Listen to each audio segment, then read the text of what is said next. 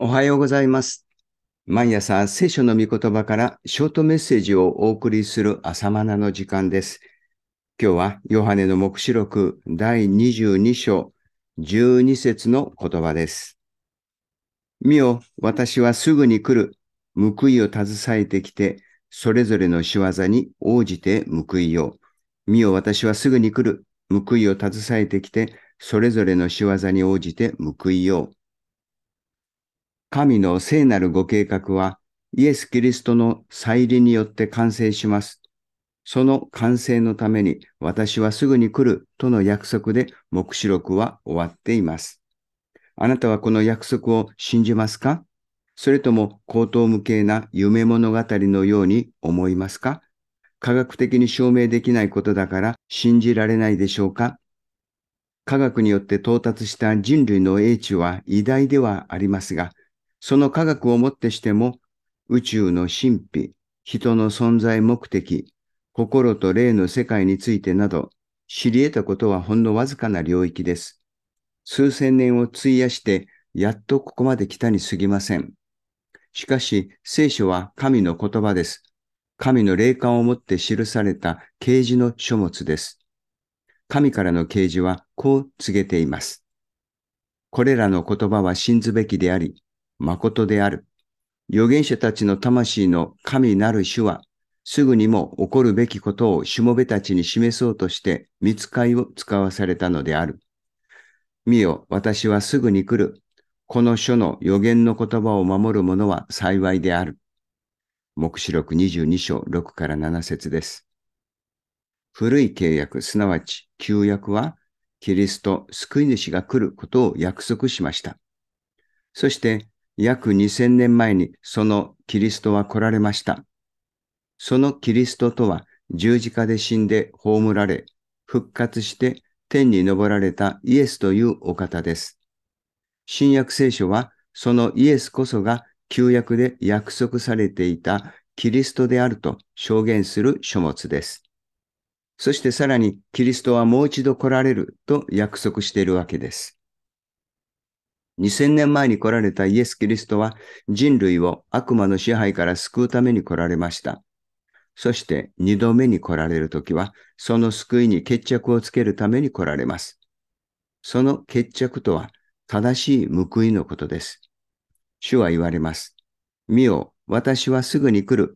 報いを携えてきて、それぞれの仕業に応じて報いよう。12節の言葉です。イエスこそが正しく報いることのできるお方です。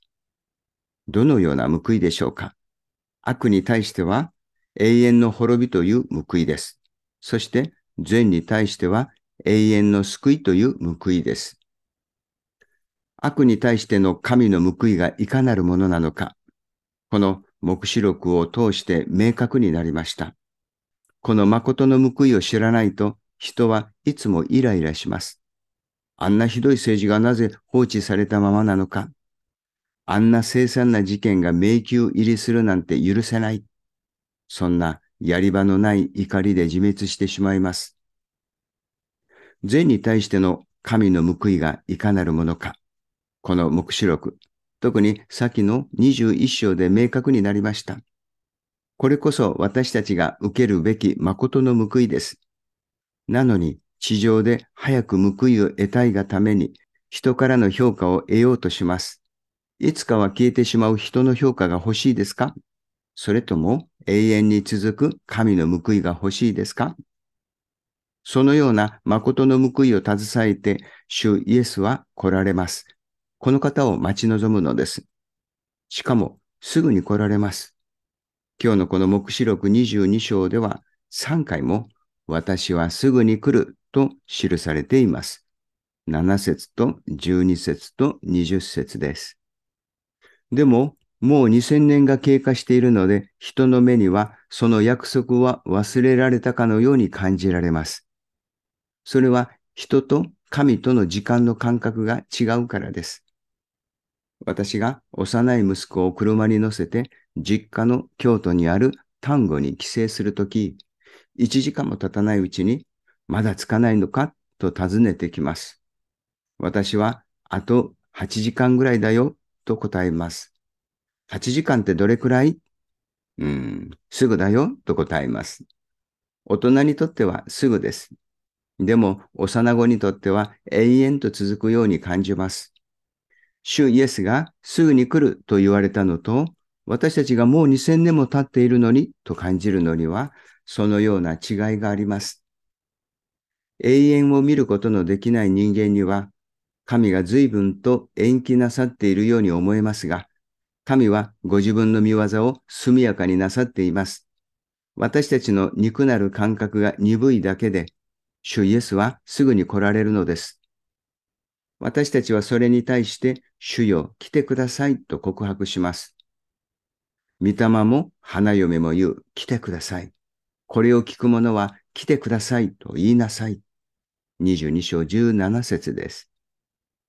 もし、主よ来てくださいと告白するのを躊躇させるものがあるなら、その原因を掘り下げると良いでしょう。多分そこは、主をお入れしなければならない心の部屋です。そこは神の光にまだ照らされていない部屋です。これだけは譲れないと思って頑張っている心の部屋はありませんか？ここだけはイエス様にもわからないと高をくくっている部屋はありませんか？そんな心の部屋にも主イエスを歓迎しましょう。そういう意味で、まず私の内側に主よ来てくださいと告白することから始めるのです。イエス様に対していつも心の扉を開いてください。主はその心にすぐ来られるお方です。私はすぐに来ると言われるイエス様に、いつでも主よ来てくださいと呼び求めるものであってください。それが目を覚ましている者の姿です。主が戻って来られたとき、目を覚ましてお迎えできる者は幸いです。はい、今日は以上です。そして長いこの目視録にお付き合いくださってありがとうございます。それでは次回の朝マナでお会いしましょう。